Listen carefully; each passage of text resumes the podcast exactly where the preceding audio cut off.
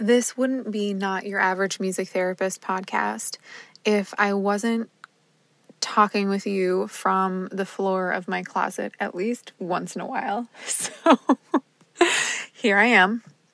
My shoes are next to me, my clothes are behind me. We have a big bag of laundry in front of me, and the door is closed um, because I needed a quiet place to chat.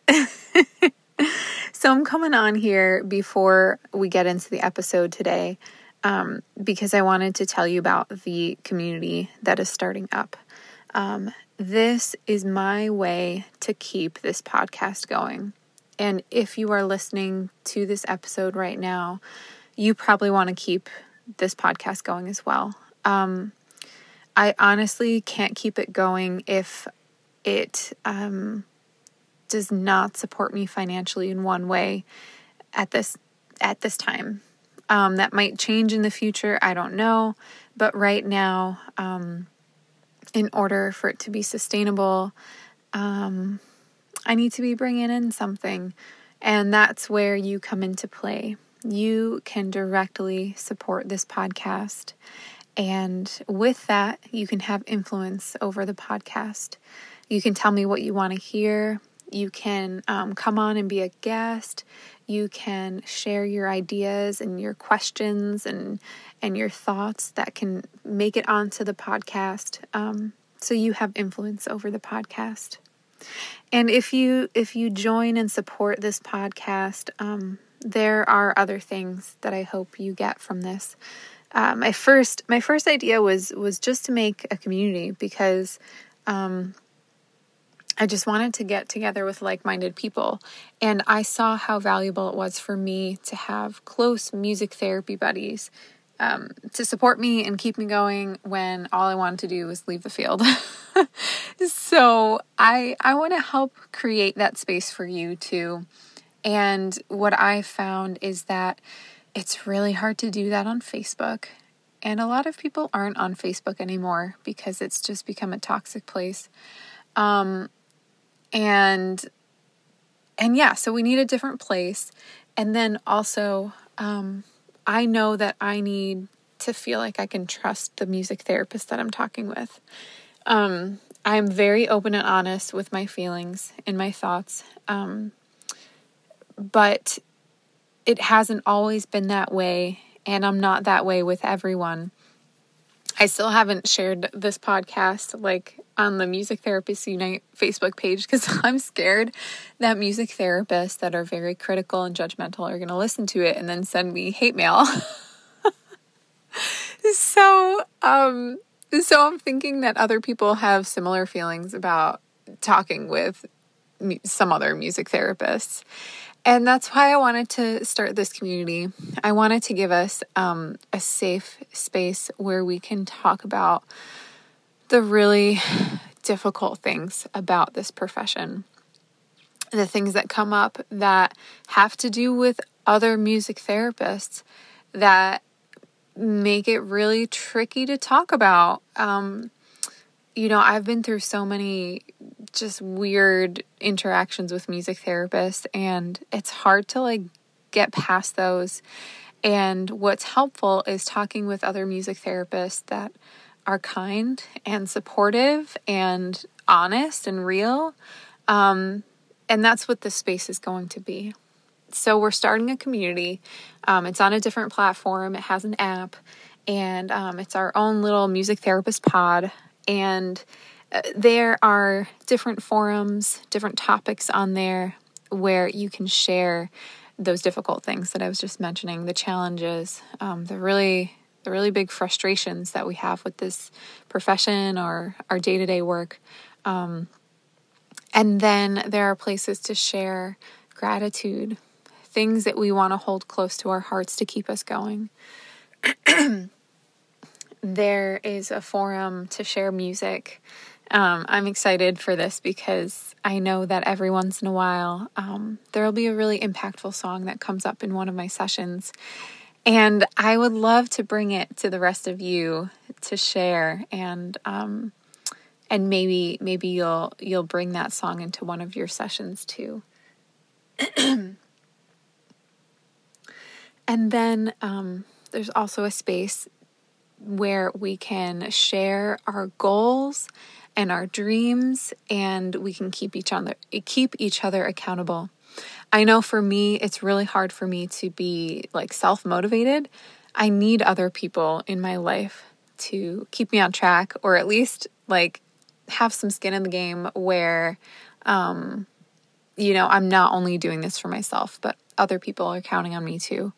Um so there's going to be be a space for that and um there will also be a space where we can talk about um, uh, business, business ideas, business questions, and also things that just come up as um, as new professionals, new music therapists.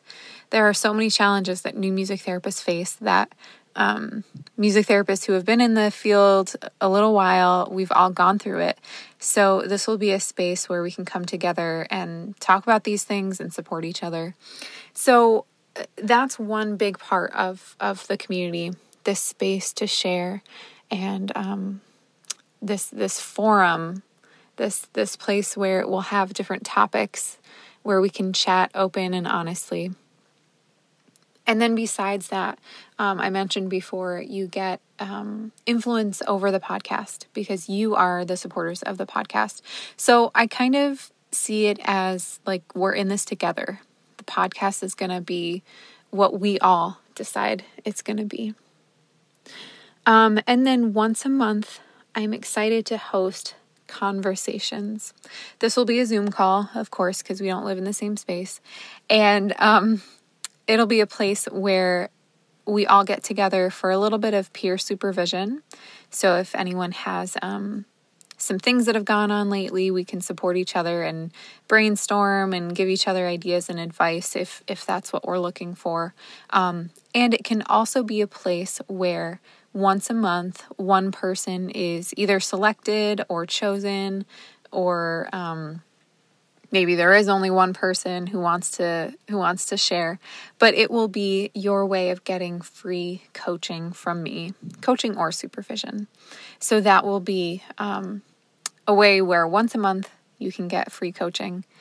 And on that note as a member of this community you get discounts on everything that i put out um, because you're supporting the work. You are making this possible for me so you will get discounts on coaching. I think it's like $10 off. And then you'll get a percentage off of products. So, like uh, right now, I have the um, spreadsheets out on my website. Check them out if you're interested. Um, so, you get a discount on that as a member. Um, and then, yeah, anything else that comes out product wise, you'll get a discount on. So, I think those are all of the things I wanted to share with you. Um, I'm really excited for this community space for us to get together and chat and support each other in a safe and honest community um, and a place off of Facebook. And I am also just really excited to keep this podcast going because I know it's been so um, important and impactful for all of you. This has been with you for uh, your drives to work, your drives home from work, your drives in between clients. Um, it's been with you as you've been doing laundry on a weekend or dishes at night. It's been with you at the beginning of your week or at the end of your week. Um, it's been with you at the beginning of your career or somewhere in the middle of it. So, um, it's really just an honor to keep this podcast going if you'd support me. And um, it makes me really happy to have a community space where we can all get together and support each other. So, this is my um, humble ask that you would join the membership with me, the uh, Not Your Average Music Therapist community.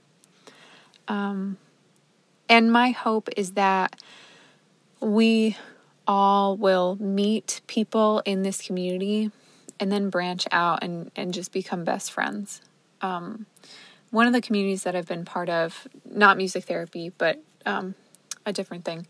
Um, we had this cool thing where, you know, we had the teachings and, and we had a course and we had the Facebook group and whatever, but then we split up into these little groups and we had like an Instagram DM. That is what I envision for this community too.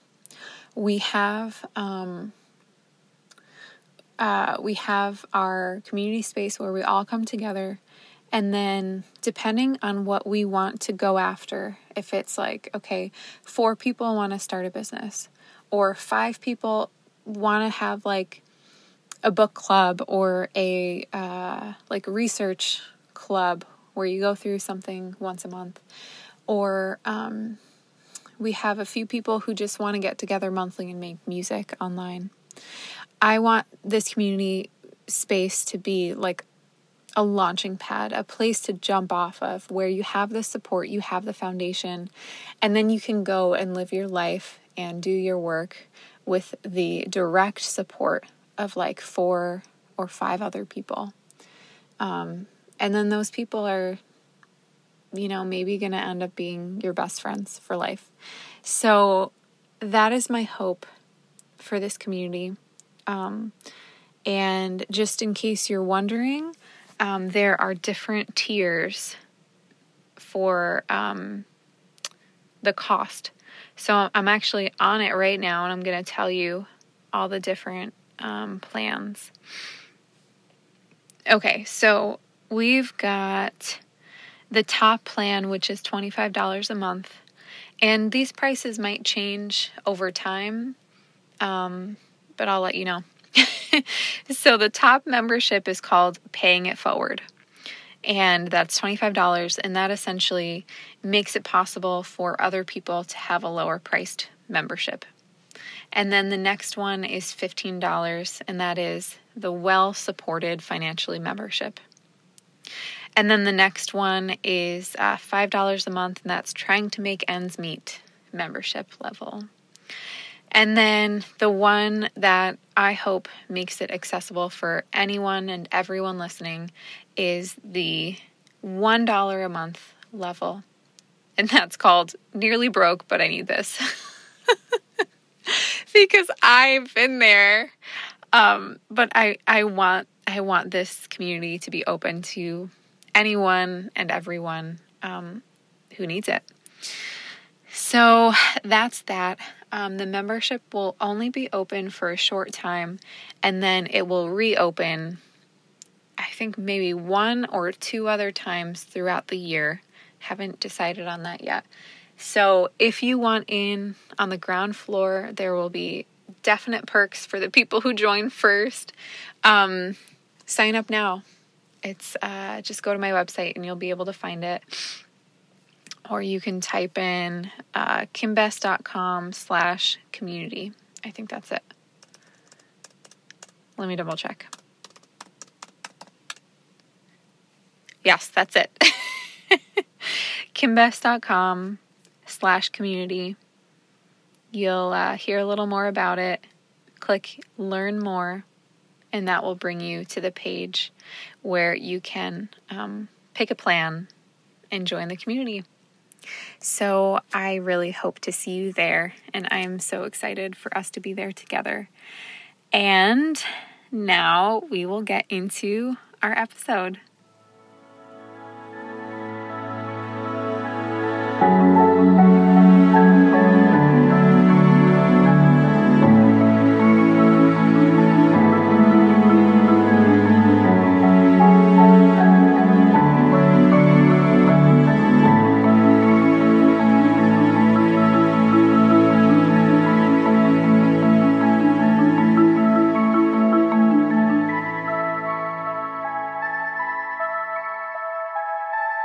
Hi, everyone.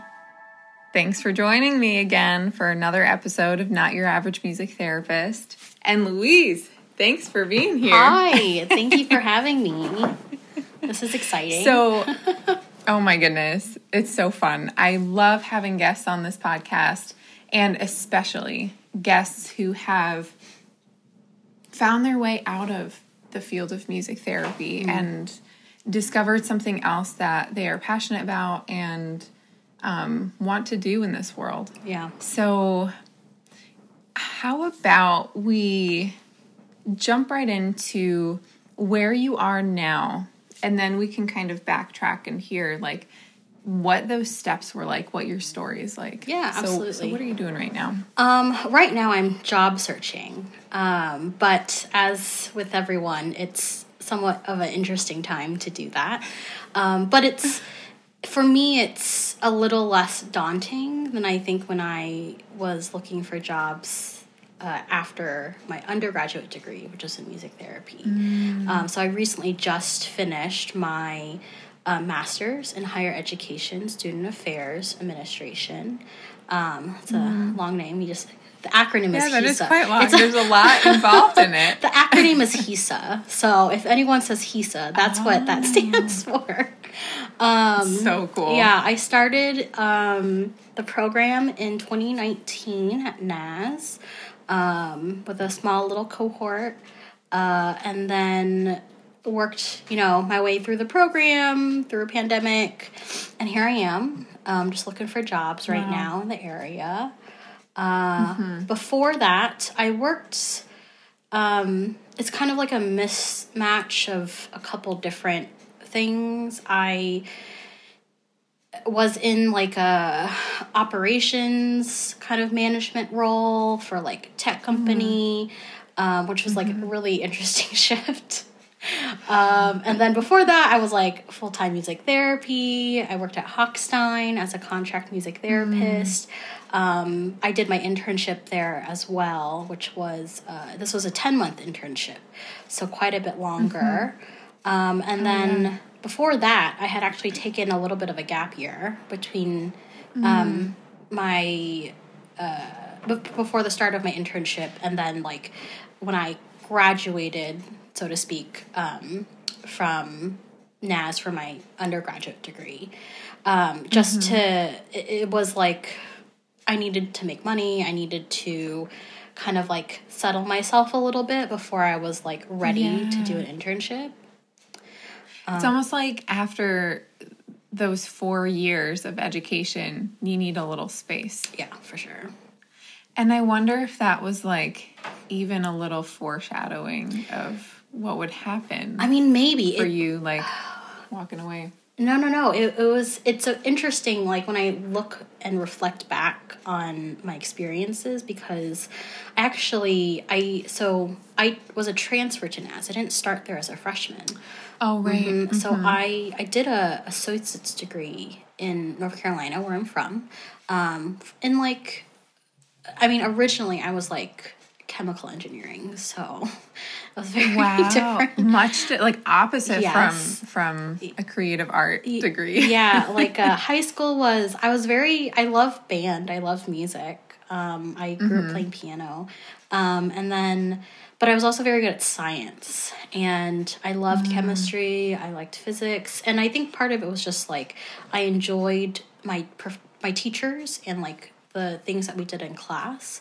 Um, I'm not really sure that I genuinely loved the field so much, but I as I'm as I've gotten older, I've found a better appreciation for the scientific method. Um, so- But uh, That's awesome. yeah, but uh, so that kind of was like okay, maybe chemical engineering, you know, like trying to find cures for cancer. Like that's what my thought process was, and then I um, had some like life events happen, and they kind of threw my plans out the window for that.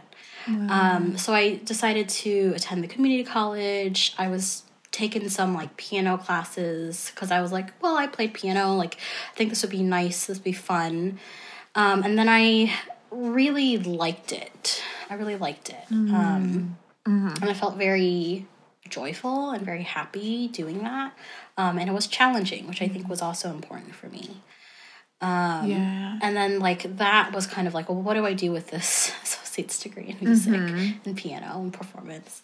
Um, there was like a waiver, like you know, do I go for like music ed? Do I go for music therapy? Do I go for like collaborate, like collaborative uh, piano. And I decided on music therapy, and uh, Naz was the school that I chose to do that at because I just I came onto campus. I went to visit. It was the only school that was outside of North Carolina. Oh, Yeah. wow, so it was, this was my like you know far flung like maybe I'll go here because it's Mm-hmm. like had the check marks of what I wanted, but everything else that I chose, like the three other schools that I looked at, were much closer to me um, Mm-hmm. and my family and less expensive. yeah. yes, but I came on campus, and then it was kind of Mm-hmm. like I don't think I can choose another school. I had a very similar experience. yes. It was like one of those, for me at least, it was one of those like, I have to trust my gut. Yeah. And I like, especially at that age, I wasn't very well versed in what my intuition is. But there was something. Yeah. There was something with with the school that I'm like, it just feels right. Yeah. I don't know what it I, I didn't know what it was. Um, even to this day, I'm kind of like, I don't really know what it was because I chose to go back. So obviously, there's something in the water. Yeah. right? um, yeah. So that I I went to Naz. Did that? That was three years. So that was at that point five years of like college stuff, and I was like, I really need a break. I really need to Wow. gather my thoughts and save up money because like we know in the field most internships are not paid um Yeah. and that was kind of like for me that was like what a shame. yeah i was like i don't have any barely any work experience and i just needed to develop some type of work ethic that wasn't academic. Um, and then you know hopefully stay disciplined enough to like keep my music skills up to par with like internship.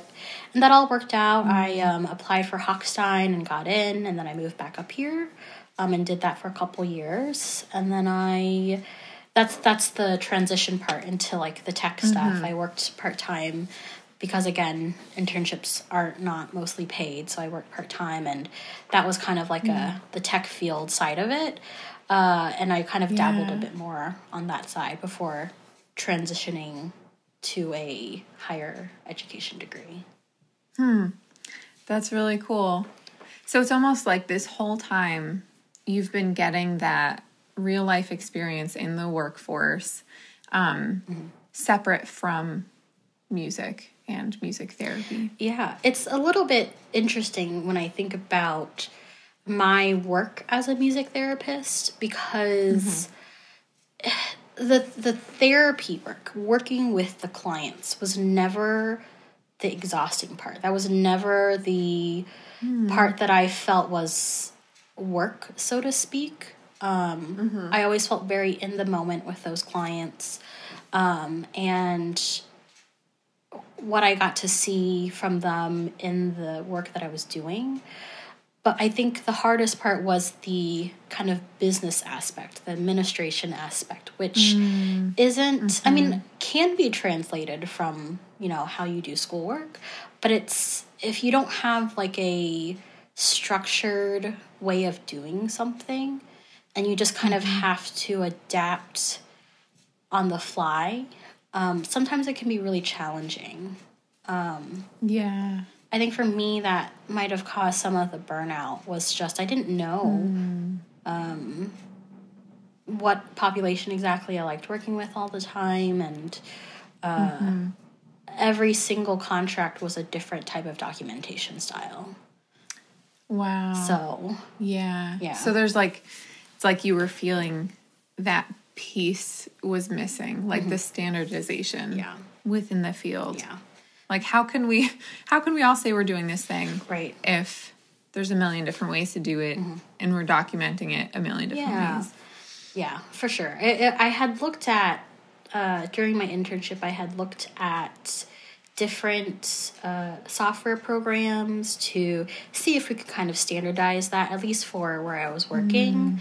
Um, but nothing panned out. One because they're extremely expensive, and two, I think it was th- there was this data collection piece in a lot of them that not everyone collects data the same way um, for their treatment plans for their clients, uh, therapists, that is. And so it wasn't, it was kind of like a we weren't sure if this would suit what where I worked needed.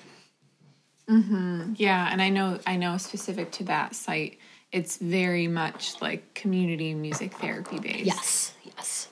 So, So, yeah, a little more of those like how are people going to use music in their own lives in the community Mm-hmm. together and not as much like um uh, working on those strict rehabilitative goals Right. where like within neurologic music therapy there are somewhat more standardized Mm-hmm. um, ways of of going about that yeah, for sure.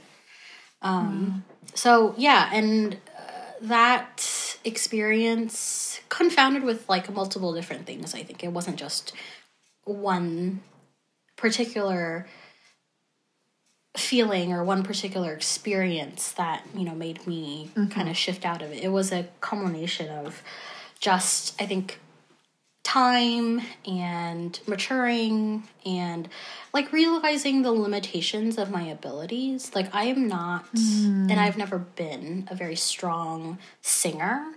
Um, I, as a kid growing up, I tended to get uh, sore throats and colds a lot. So that was something that I knew I tried working on um, a lot. And I, I definitely improved a lot during my internship. Um, however, it was such a physical strain sometimes to work with the larger groups that I had. And I felt what I ended up doing was using a lot of recorded music, which is not bad in and of mm. itself. However, mm-hmm. it almost became a crutch, I think, which was the mm. part that I didn't that that I disliked about using it was because I felt like mm-hmm. I had to use it because my own physical abilities were not where I wanted them to be. And that's a very difficult uh I think concept to think about for yourself in a job um in a way where it's very challenging to kind of improve um you know like progress in that. Right. so hitting that wall it was i think uh i felt like i wasn't doing a whole lot for the field as well. Um as an individual person i really like knowing that i'm progressing like the field is progressing that and and i felt like i there was not a whole lot of opportunity for um, innovation, I guess. Um, and not, that's not the fault of anyone, really. It's just, I think, mm-hmm. opportunity wise and where I'm at wise. yeah um, So it was, like there, there was yeah, so many pieces that were personal to you where it was like you were responsible but maybe you didn't have the supportive environment to move forward with that response like i'm even thinking about singing like maybe it would have been better for you if you didn't have those large groups.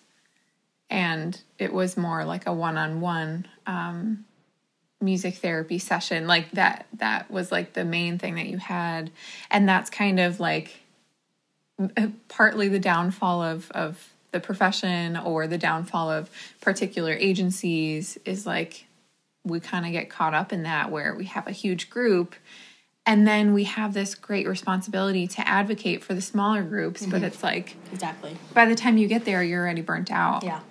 I it was difficult because I had to recognize that I may not be the person to push for more of these smaller groups, for more of these things that I wanted. I don't I didn't I, I was exhausted.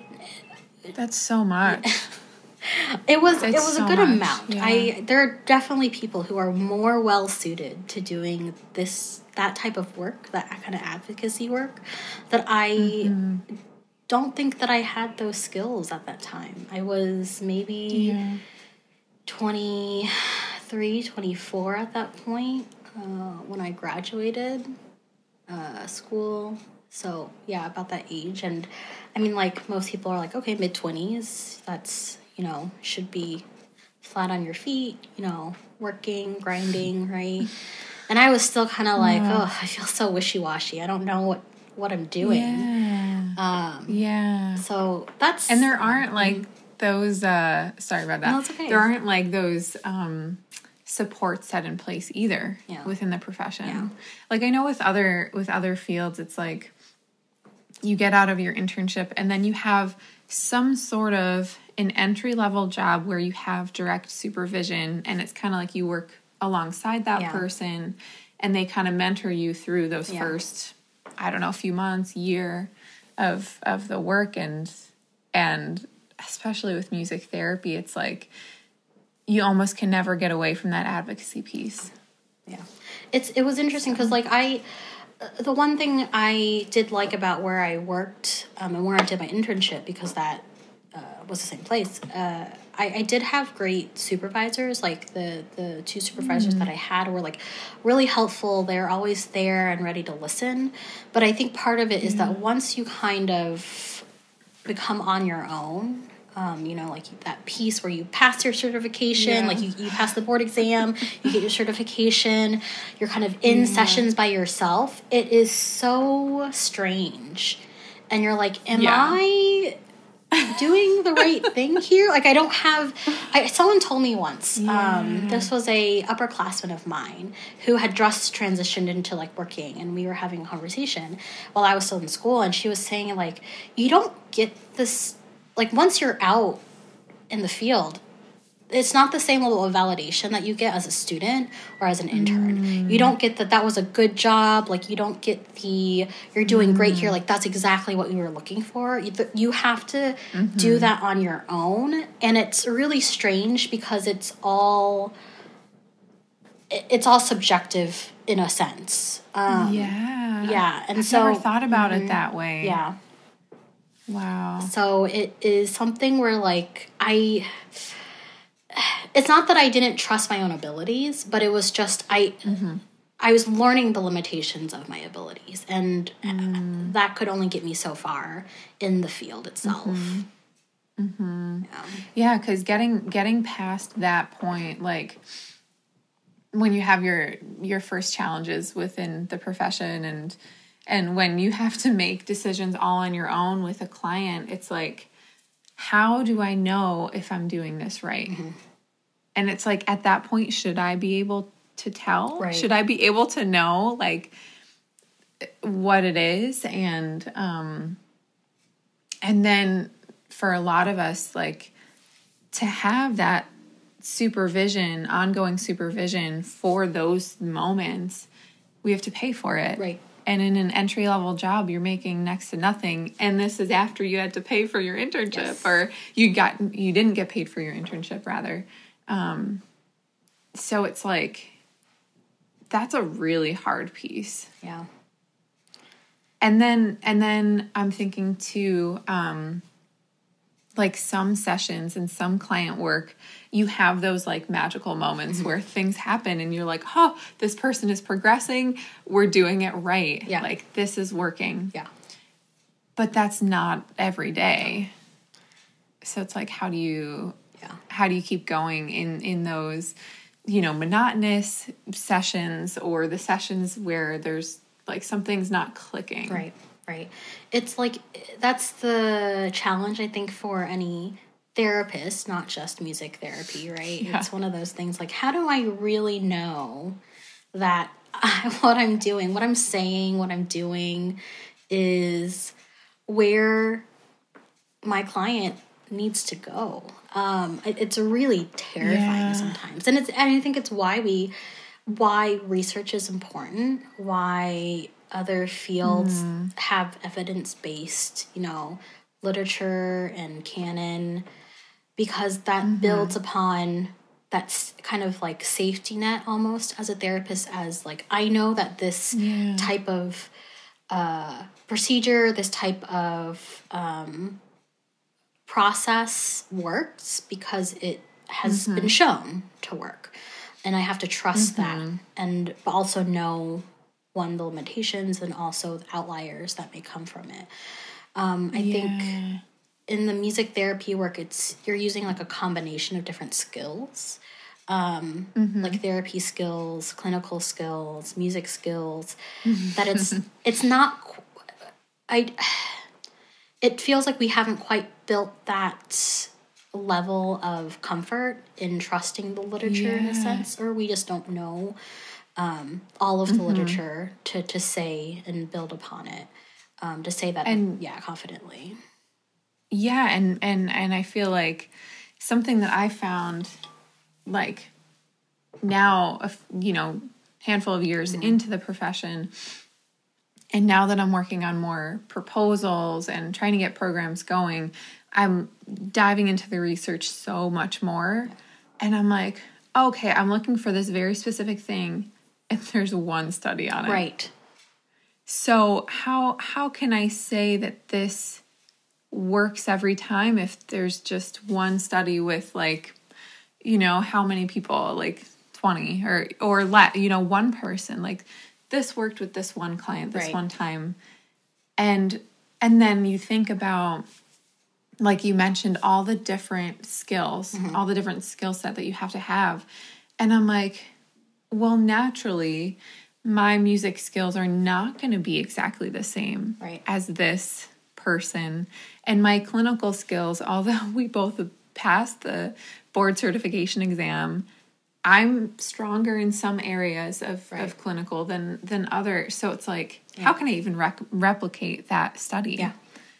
it's so so challenging Yes. The replication part, like, so, um, I think the one thing I will say that my education, I feel like I had more of in my education was that robust sense of uh, research and why it's important, Yeah. right? Like we we talk about it. We talk about um, how to conduct a clinical study and all those things, but those are really what we look at in our field tends to be anecdotal most of the time um, mm-hmm. or qualitative. So it's something where, mm-hmm. not that qualitative isn't important, don't get me wrong, but it is Yeah. something where it's difficult to replicate.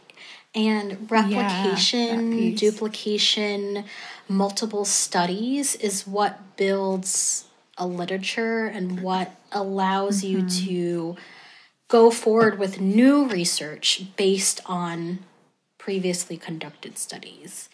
And mm-hmm, mm-hmm. like you mentioned, like you try to research some type of technique, some type of process, um, and you find one study on it, and it's so difficult to replicate. Mm. And like it's something where you have to do it on your own most of the time. You don't have like funding Yeah. for it, so it's just kind of like it's it's so challenging. Sometimes it's just really easy to be like, okay, I guess I can't do this. Yeah, yeah, I know. It really does feel like that. And I'm thinking even um you know, as I'm as I'm in contact with this hospital in the medical field, it's like uh recent research is the only research that matters.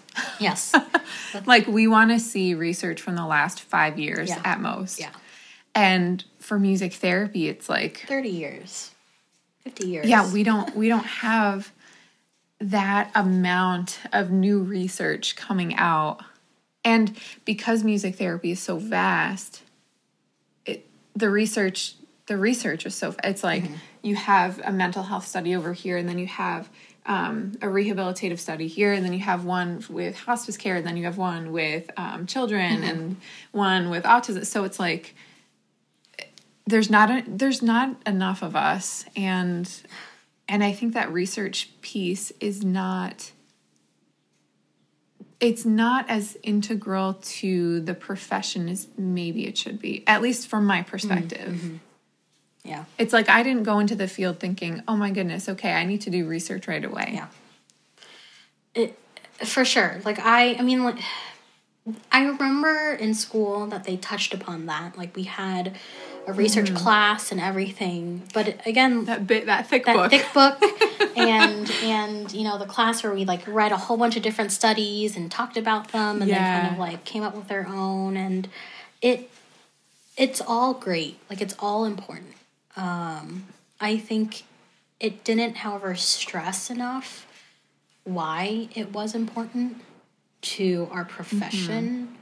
Um, I think there was a few kind of terms lacking about it, uh, especially when we look cross over into any type of like medical field. If we're trying to get into Yeah. that, there, there's a lot of terminology that is important to understand. Um, and we just didn't have that. Uh, Like, if you were trying to go into the field, you had to do it on your own. You had to research it on your own. You had to look it up on your own. You had to study on your own.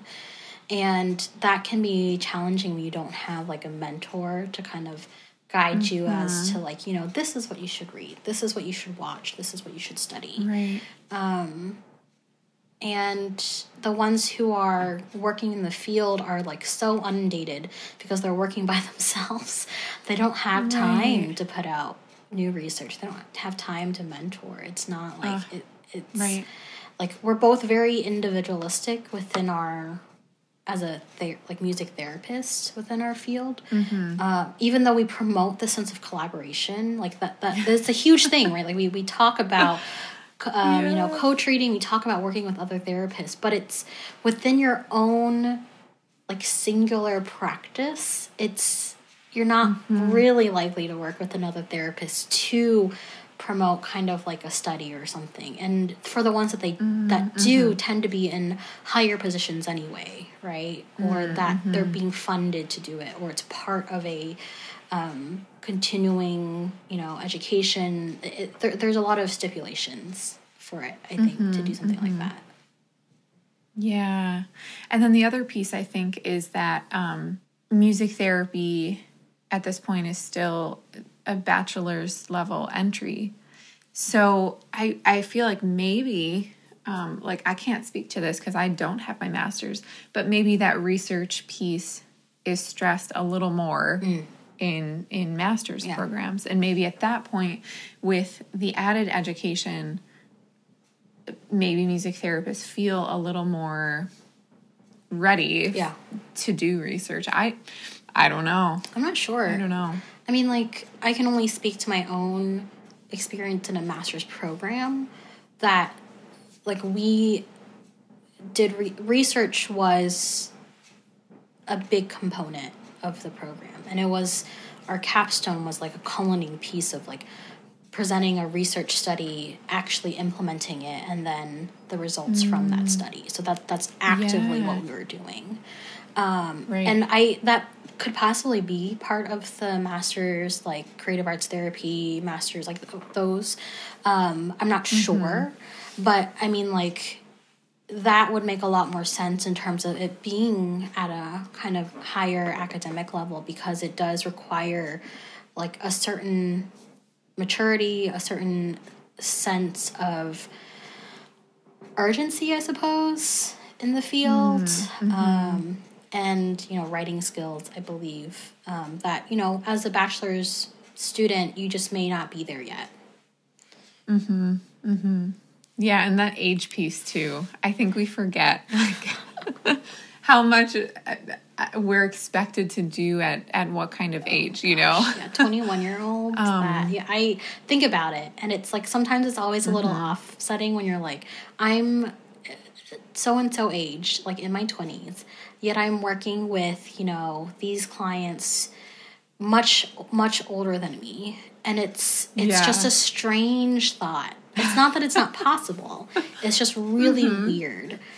And so you have to have this really high skill set of like knowing music from you know their era knowing music f- that they like um honestly knowing like you know context too like time like the Yeah. experiences that they've had growing up things like that that are really important sometimes Yeah, what was going on in the world. And and I think too just that that awareness piece that that you had mentioned earlier like it's so important for us to to be aware of our limitations. Yeah. And to know our strengths and our weaknesses and um when when you're so focused on the work and there's all of these added pieces like the advocacy and the documentation and and then just the challenges like it and already just the age like it's so hard for a young professional to even be aware of what's going on Yeah. like internally Yeah. because there's all these external things going on that like feel so pressing. Um, so shout out to all of the young professionals listening to this.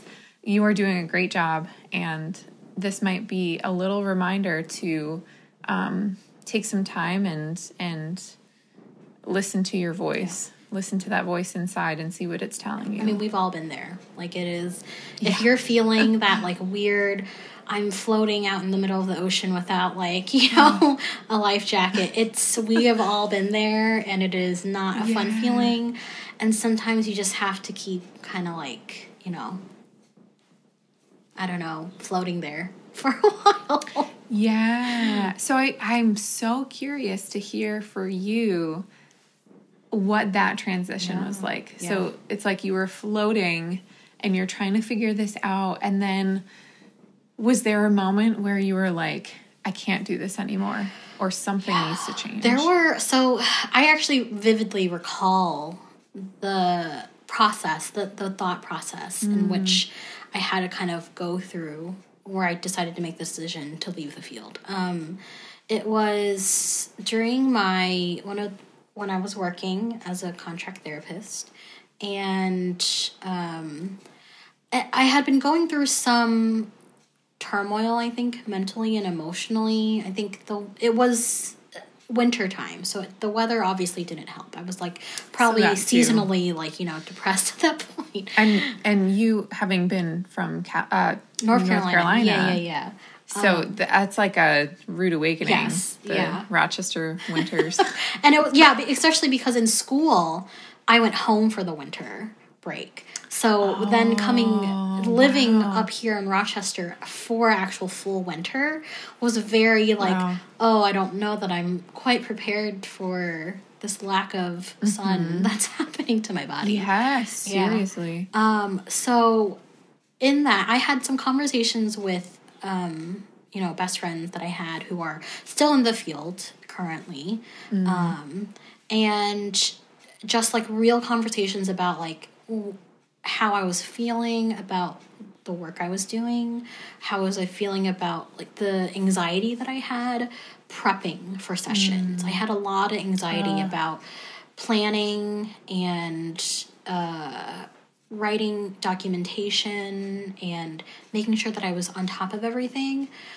And then I would get into the session, I'd be I'd be fine. Like I was fine in the session, mm. but it was just a lot of anxiety mm-hmm. before and after. And I've heard that from a lot of people. and that puts a drain on your body. Um, so Yeah. I was becoming more physically exhausted. Um, I also worked part time um, and at, at another job, and that was you know on my feet all day with people all day. Um, and when I, I was a therapist, I was with people you know and putting you put a lot of energy like your own personal energy into those sessions. And it's just at the end of the day you're just really exhausted. And i lost my voice a lot. Um, i wasn't getting sick um, but it was something where like i could feel like i had to actively like okay i need to take some vitamins. I need to make sure that i'm doing this. I need to not go out and meet people because I have to take care of my body. And it was such a like I felt like my social life kind of took a nosedive and I was really trying to focus on making sure that I could uh, afford, you know, like rent and the bills and food and gas and groceries and things like that. And becoming an adult is really hard sometimes in that transition. Yeah. Yeah, like you know, you're Like, yeah, music therapy and just adulthood. adult, right right so it's it's i mean maybe it sounds like i'm complaining but it, it is something where i just had to deal with all these different things and i was getting really overwhelmed and i I spoke to my best friend. I was like, I don't know that I can sustain myself this way for very much longer. Um, that was probably in like a January, February timeframe when I had that conversation. Mm-hmm. And then I was like, okay, let me let me rededicate myself. Let me just try harder. So I like I spent a lot of time think trying to think positively. Like like you know I want to be here. I want to work with these clients. I really like the work that I'm doing, and I did. Um, but I, I think March, maybe April rolled around, and I had to reevaluate. I had to talk to myself, mm. really like sit myself down, and and say mm. like, what do I want? What is my body telling me? Mm-hmm. Um, can I keep doing this to myself? Because mm-hmm. I, again, like, I had a lot of anxiety and I, I've had anxiety before. I've in a place where it wasn't very good. And I was like, I don't want to go there again. And I feel myself going there again. Like I see the signs. Wow. Um, and it was like that. I'm lucky that I am fairly self uh, reflective in general um, and self aware in general that I could stop myself when it was happening. Um, Yeah. But it was definitely like I had to tell myself I need to slow down and reevaluate what I want to do. Um, so I made the really difficult decision to inform like my supervisors and my employer. Like I think I need to step away. I'm going to look at graduate programs. I want to go back to school. I know that was something that I wanted to do. Um, it wasn't immediate because I didn't have a whole lot of money. so, and I mm-hmm. needed to think a little bit harder about logistically um, finances because I was leaving a mm. job, right? I had to think about that um, because it wasn't an easy decision, no matter what. Like, e- mm-hmm. even though I knew that's what I needed, it wasn't easy because mm-hmm. it was what I went to school for. It was what I had dedicated my life to for the last like you know five six years. So you kind of go through this like crisis of like, did I just waste my time? And I I look back and I no, I didn't waste my time. I there are things that mm-hmm. I wish that I could have done as well, but I did not waste my time. It was simply a mm-hmm. part that I, I I had to go through and I had to do to be where I am now for sure. Um, I don't regret any of mm-hmm. it, but it is it's part of the experience of growing up, you know. Yeah. So uh, that that process was, I think, I ended my contract probably in June of some year of some time. I don't remember what year it was. Um, Whatever year that was. whatever year that was, uh, 2017, possibly 2017, I think. Um, Or yeah, 2017, I think. I I got another job working in the tech field full time, um, just to sustain myself. And let me tell you, that was even more exhausting.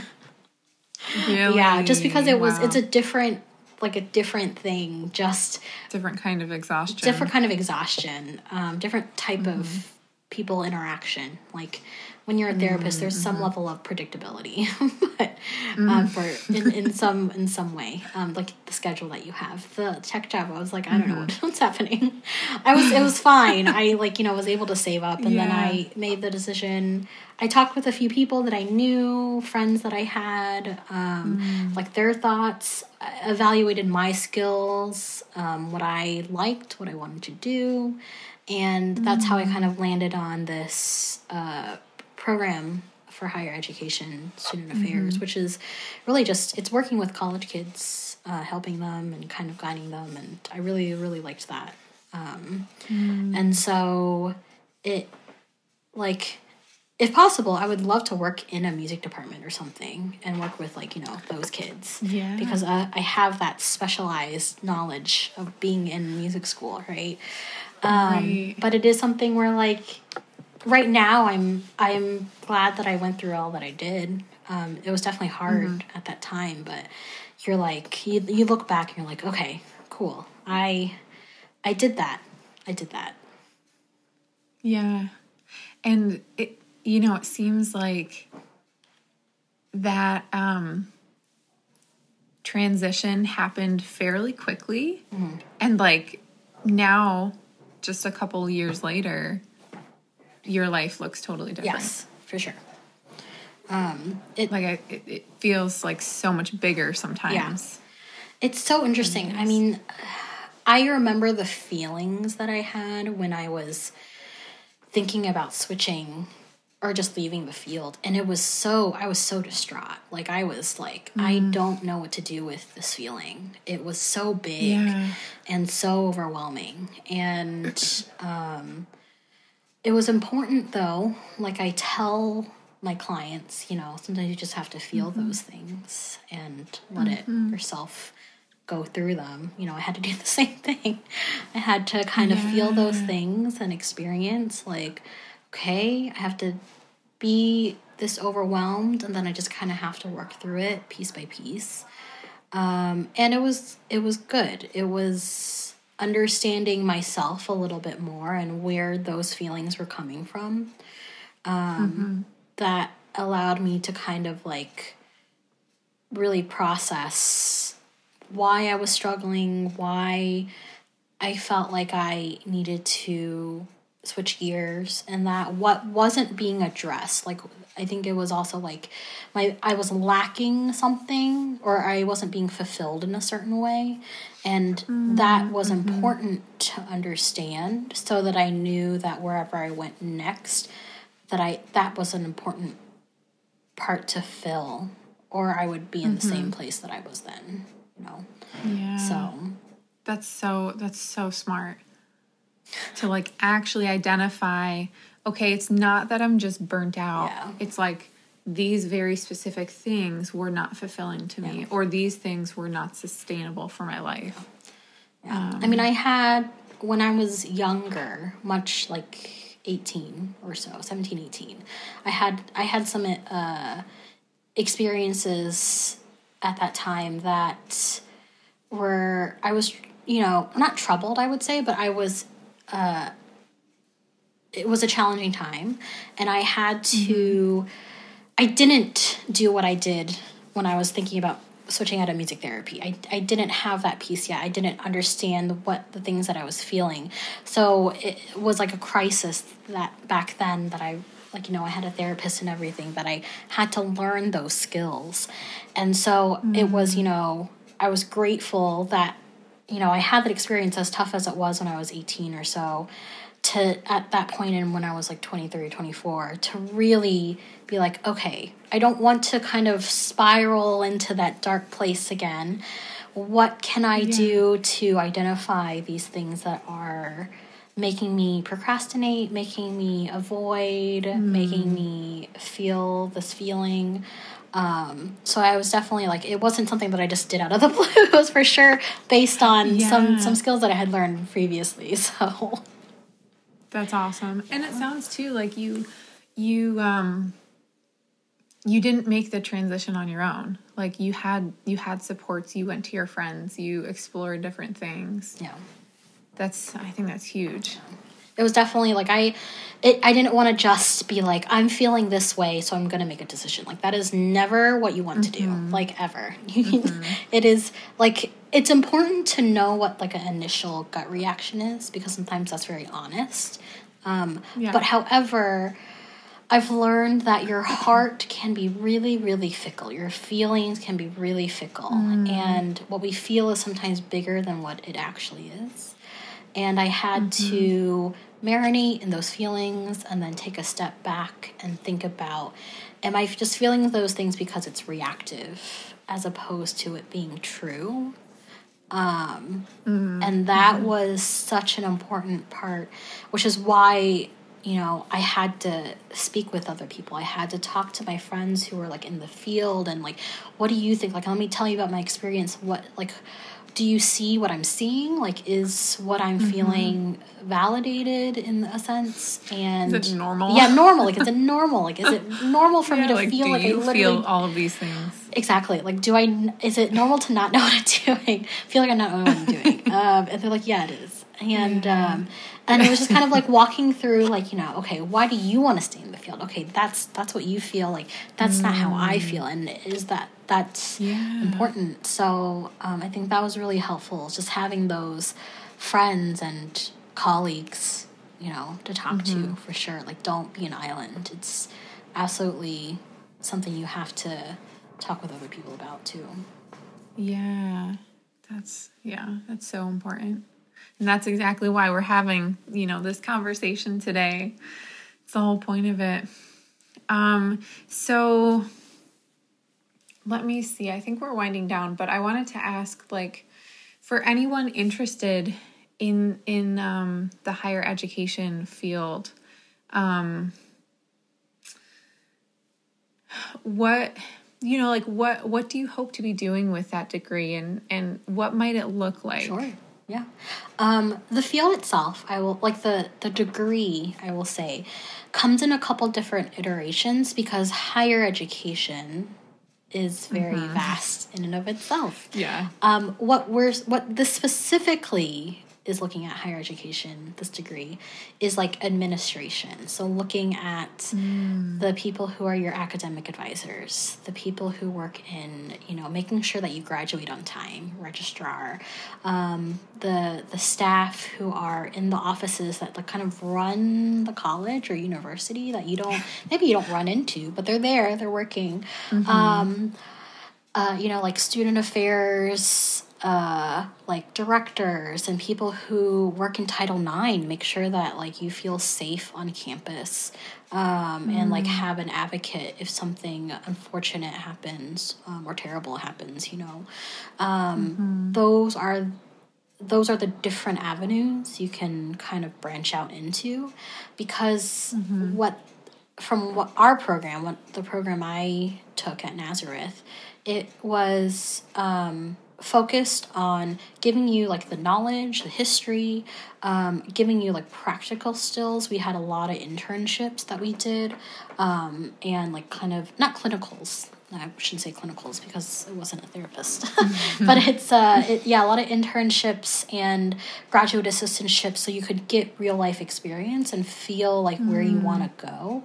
Um, I definitely, it, it's something where um, I enjoyed the training aspect of working in technology in higher education. Um, if people don't expect that yeah from that me. tech piece coming Yeah, back. that tech piece coming back exactly, and I don't know that it's ever going to leave my life at this point, so I might as well just embrace it.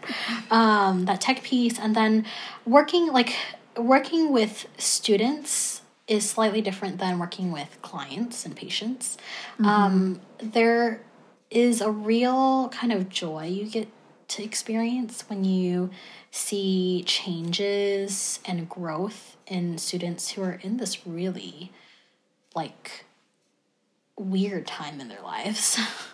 they're Yeah. not quite an adult, they're not quite a teenager. They're more autonomous because they're out usually outside of their parents' home. Um, they're branching out into things that they might want to do as opposed to maybe what they're forced to do in high school. Are expected yeah to do, expected to do. Um and it's such a pleasure to kind of just work with them and see them grow and see those changes. And it's uh, there the sense of satisfaction that i get in doing that some of that work is similar to how i felt you know when i was a therapist and working with clients who I could see So like able to reach you know towards their goals and work towards their goals. Um, it's just slightly different because you're not you know you're not writing a treatment plan for them. You're just seeing them have this autonomous notion that you know they can get where they can get to i guess that was poorly Yeah. worded um, no it yeah. was yeah almost like that discovery piece yeah that happens on its own Yes. Yeah, and I really enjoy doing that type of work. So for me, mm-hmm. I, you know, I really like to be some type of academic advisor or even like instructional mm-hmm. um, technology specialist, some some way in which I can have that tech piece because to me it is I'm so knowledgeable of those things at this point that I feel like it would absolutely have to help me otherwise. It would be a waste. Um, but also just uh, like I enjoy mentoring. Like mentoring is really really uh, such a great feeling. Not because I get a sense of necessarily satisfaction in doing it, but just because I like seeing people grow. Yeah. Yeah. Oh, that's awesome. Hmm. Well, this has been so cool to hear um like where you started and where you are now and like what the possibilities are. And I I think it's going to be so helpful too for maybe some music therapists who are in that place where they feel unsettled Yeah. and they're like something something needs to change Yeah. And you know i also really like having these conversations to just normalize that it's okay it's okay to explore. Right. it's okay to change gears. Um and you can find a lot of fulfillment in something else too. Yeah. Yeah, I mean, I I'm definitely very privileged in the fact that I did have a part time job during the time I was making that transition, because there are gonna there are gonna be some therapists of like out there where it's just it's not feasible to make that Yeah. decision like I did because there's not something for you to kind of fall back on. Like I I completely mm-hmm. understand that and I am very lucky that I did have a second job to help me kind of transition in that place. Mm-hmm. For others, it's this is the only thing that they know and it it's very scary if you don't have that piece um, mm-hmm. to help you. Um, so definitely, you know, like that's kind of where making sure you speak with other people in your network, in your, you know, kind of circle mm-hmm. to help you make those decisions and think like not even make decisions, but just making sure that you're looking at every angle that you can um, before making a decision, before either saying no or saying yes to something. So That's, yeah, that's great, great advice. Um, so I would love to know um, how can people connect with you yeah. online if they're interested in chatting more? Absolutely. Um, I do not have like a Facebook anymore. I deactivated my Facebook, but you can still reach me on Instagram.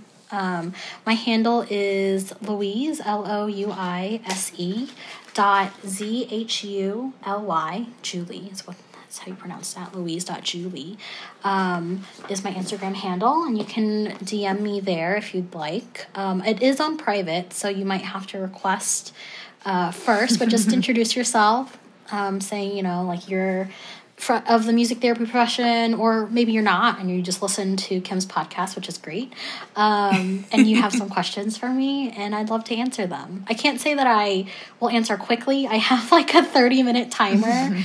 limit on my Instagram so that I am Oh not my goodness, it. I want to have you back on to talk about that. I just I am trying to be mindful of how much time of, of myself that I give to social media applications, things like that, instead of being present in the moment.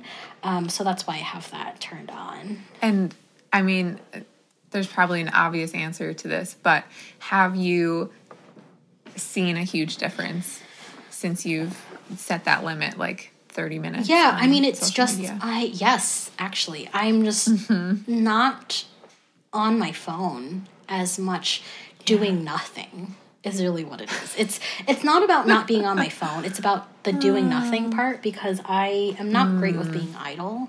Um, I like having something to do, and scrolling through mm-hmm. Instagram when it's not productive for me. Like when I'm just doing it because mm-hmm. I want to, you know, look at pictures of cute cats and dogs. That is not always super productive. And so I just, it's mm-hmm. helpful and being like, you know, there's a limit. This is a reminder that you've reached that 30 minutes. Maybe you put your phone down and do something else. So, because you can definitely bypass it. It's not like, you know, be all end all. It's just like a reminder saying, like, hey, this is 30 minutes have passed. You might want to Yeah. do something else right now. So, I actually put um uh I forget what it's called. I think it's like a it's called a limit on social media on my phone screen time with the Yeah. iPhone. Screen time, Yeah. maybe it's screen time. Yeah. So like at a certain time of night, every night, it like kicks me off. Yes, yes. I'm like, hey. I have that. and then yeah. I have to make the the actual choice: do I stay on or do I stay off since it kicked me off? Yeah. I actually have so I have the limit for Instagram and then I have a actual like screen time thing where everything shuts off. Like everything except mm-hmm. maybe messages and phone calls. Like everything on the phone mm-hmm. shuts off at twelve thirty AM until five mm-hmm. AM. So that I am not mm. so that it's a reminder to not stay up past that time because Yeah. I will probably hate myself in the morning. Yeah, and and it's interesting too because it it, it feels like you you're like okay phone you can only be a phone at this time you can only do the normal like old school functions of having a call a phone call exactly. Um, it's been helpful. I mean, like it's. I ignore it sometimes, of course, but uh, it is definitely helpful in trying to manage, like you know, my sleep and my mood. Sometimes, like you don't think about it, but being on social media sometimes just puts you in a bad mood. It makes you like envy. It makes you feel bad about yourself sometimes. That you know, like yeah those feelings, like the fear of missing out stuff, it's just kind of like you don't Yeah. actively think that it's happening, but sometimes you're just like, oh, why do I feel like so crappy Right. right now? And sometimes that's what's happening. Mm-hmm. it's like it's so stealthy Yes. it, it happens and and you didn't even realize that it mm-hmm. happened yeah. Um, Oh, well, that's a great that's a great ending piece for all of us to be more mindful of of our phone and social media usage because it really does affect us. Yeah. And as someone who works in Awesome. tech, I can definitely say that. Oh my goodness. Did you watch that that one um the documentary on Documentary? Netflix. Yes, I did. I mean, there's definitely biased in certain ways for sure. Um, however, it is important to know about your data. It's important to know uh, about your privacy and what's online, how it's very almost subliminal in the way that companies Yeah. can kind of retrieve your information and then use it and sell it. Um, it's important. Like it's important to be aware of your digital footprint for sure. Um, I I do this practice where it might be a little weird, but I Google my phone number and I Google my email and see what websites it pops up on. And then if I see it on anything, I'll actually ask to have it removed. Um, because it's wow. that's for me, it's like, you know, that is something where like I don't want to give out my information unless I have to. So um, that's something that I do. That's not something that everyone has to do, of course. But I just, it's one of those things weird, like, uh, sh- should I Google myself? I don't know what'll pop up. yeah.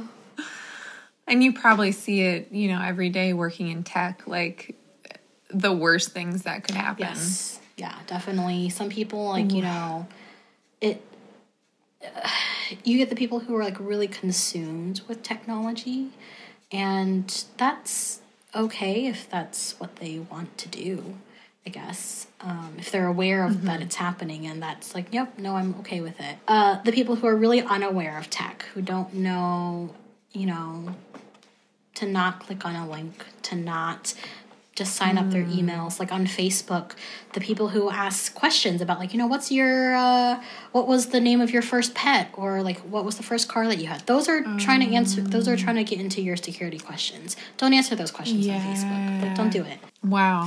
Well, I I love this. I love that you you gave us like, hands-on tips as we, you know, finished up this conversation. This is great. No, not unexpected where it, uh where the conversation to go, but you know, it's great. It's fine. I love it's why I like talking about it's why I'm in still in tech because I like talking about these things. Yeah. Yeah, it's so helpful. And and it's, it's you. It's part of you. It's part of your Yeah. skill set and part of what you can offer to people. Awesome. Well, um, is there anything else that you would like to throw out there as advice for anyone going through that that weird transition um, maybe out of the music therapy profession. Yeah, I mean, it's, I think there are resources available everywhere. Um, especially if you're struggling with figuring out where you want to go, like you know that you can't stay in the field, but you're struggling with where you want to go. There are online resources like interest profilers that you can kind of take these surveys that help you curate, you know, different professions that you may be suited towards because of your interest. Um, those are great. Um, a lot of human resource uh, specialists use those to help, you know, with career changes and things like that. Um, but also, it's okay to struggle in your field, but still want to stay in it. Like that's an important piece too. Like I don't want to say mm-hmm. that if you're struggling, you need to leave. Like mm-hmm. that's not what this is about. It's like sometimes you have to go through that turmoil of should I stay, should I go, and still mm-hmm. decide to stay in the field because it's what you want to do and that's what you love, and that's absolutely great too. There's nothing like there's no right or wrong in this. It, it's what's right for you. Um, that's important. Mm. Oh, I love that. What's right for you? Wonderful. Well, thank you so, so much again Yeah. for coming on, having this conversation. Thank you for having me. I really enjoyed this chat. I don't get to talk about myself a whole lot, so it's been an interesting experience. Yeah, this was all about you today. it's weird, but that's great. It's fine. I love it. I love it. All right. Well, thanks for listening, everyone. We will chat with you soon.